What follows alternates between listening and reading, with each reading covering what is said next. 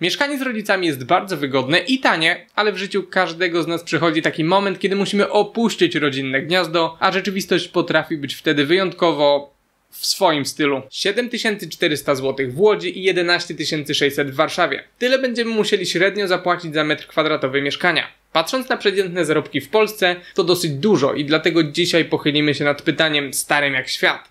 Co się bardziej opłaca? Kupno mieszkania czy wynajem. Szczególnie w Polsce mamy taką mentalność, że płacenie komuś za wynajem to spłacanie cudzego kredytu czy wręcz wyrzucanie pieniędzy.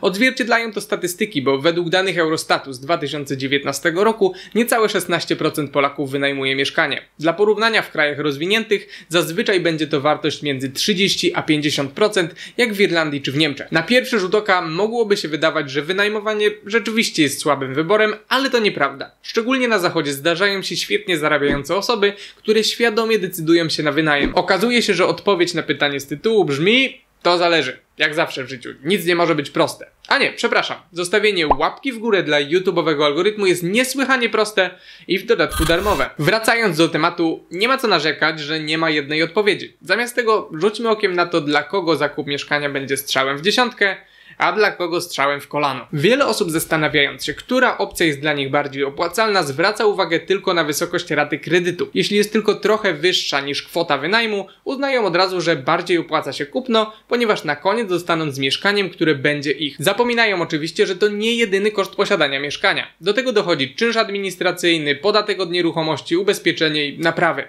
W dodatku powinniśmy uwzględnić też koszt alternatywny, czyli to, co moglibyśmy zrobić z pieniędzmi i zdolnością kredytu kredytową, gdybyśmy nie kupili mieszkania. Aby to dobrze zrozumieć, zerknijmy na sytuację 25-letniego Andrzeja. Powiedzmy, że znalazł on fantastyczne mieszkanie, które będzie go w sumie kosztować 400 tysięcy złotych.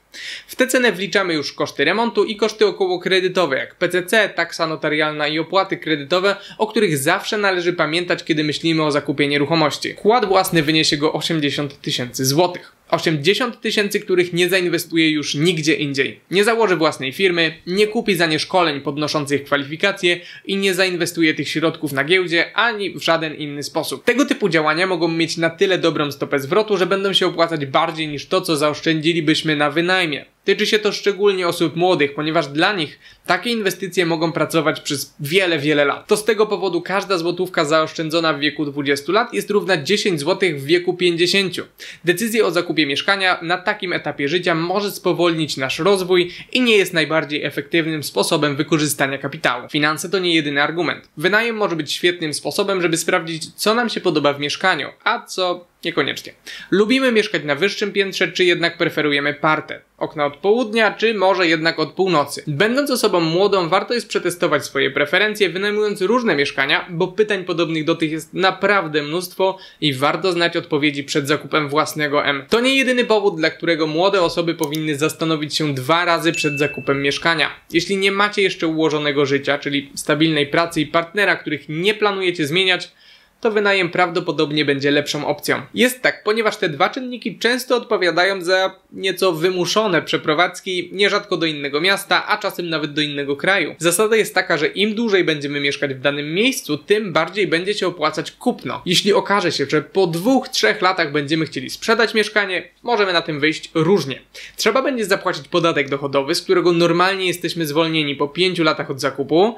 Sprzedaż trwa zazwyczaj od kilku miesięcy do pół roku, a podczas tego czasu nadal ponosimy koszty administracyjne, no i oczywiście istnieje ryzyko, że trafimy na taki moment, kiedy ceny nieruchomości spadną, na przykład o 10-20%, co może być dla nas naprawdę bolesne. Takie korekty zdarzają się regularnie co kilka lat. Zazwyczaj tego typu sytuacje poprzedzają gwałtowne wzrosty cen nieruchomości, więc jeśli zauważycie, że ceny rosną w zastraszającym tempie, to może warto rozważyć wynajem. Prawdą jest jednak, że nieruchomości w długim terminie zazwyczaj zyskują na wartości. Bezpiecznie możemy przyjąć, że będzie to wzrost zbliżony lub delikatnie wyższy niż poziom inflacji, chociaż w niektórych momentach może być on nawet wyższy. Przemawia to na pewno za posiadaniem mieszkania na własność. Zaznaczam jednocześnie, że mieszkanie, w którym sami zamierzamy mieszkać, to nie narzędzie do bogacenia się i nie powinniśmy traktować go jako inwestycji. Czasami możemy na nim zarobić, to prawda, ale nie jest to jego główny cel To nasze miejsce na ziemi i w ten sposób powinniśmy o nim myśleć. Poza tym wzrost wartości będzie dotyczył również innych nieruchomości. Jeśli zdecydujemy się sprzedać swoje mieszkanie, to nadal będziemy musieli gdzieś mieszkać,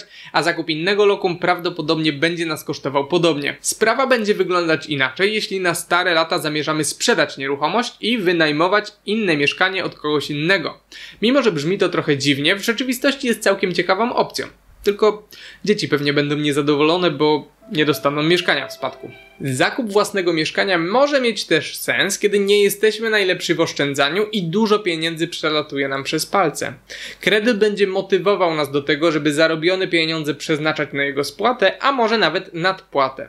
Chociaż nie będzie to raczej motywator przyjemny, to niewątpliwie będzie skuteczny. Z drugiej strony byłbym z tym ostrożny, bo problemy ze spłatą kredytu mogą powodować dużo problemów w ogóle i należy za wszelką cenę ich unikać. Upewnijcie się, że na pewno dacie radę go spłacić, bo z pustego to i Salomon nie naleje, nawet jeśli będzie bardzo zmotywowany. Szczególnie w takiej sytuacji, kiedy nie jesteśmy mistrzami oszczędzania, pamiętajmy też, że im niższy kredyt, tym bardziej korzystnie przedstawia się posiadanie własnego mieszkania w porównaniu z najmem, no i chociażby z tego powodu może warto się tego nieszczęsnego oszczędzania nauczyć. Tak naprawdę dla większości z nas kupno będzie lepszą opcją, jeśli tylko w danym miejscu będziemy mieszkać długo, kilkanaście, kilkadziesiąt lat.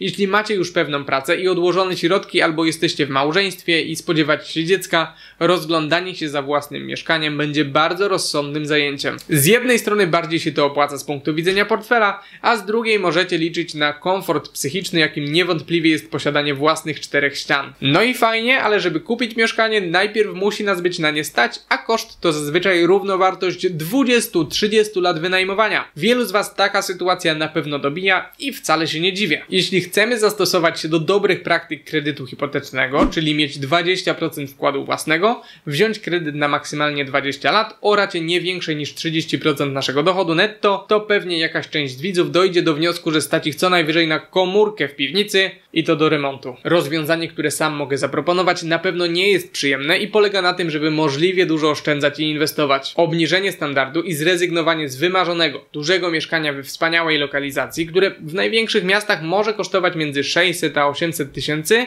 na rzecz mniejszego lub gorzej zlokalizowanego może być nieuniknione. Szczególnie jeśli chcecie się trochę nacieszyć spłaconym kredytem. Ciekawą opcją może być house hacking, polegający na wynajęciu części waszej nieruchomości w taki sposób, żeby obniżyć własne koszty życia.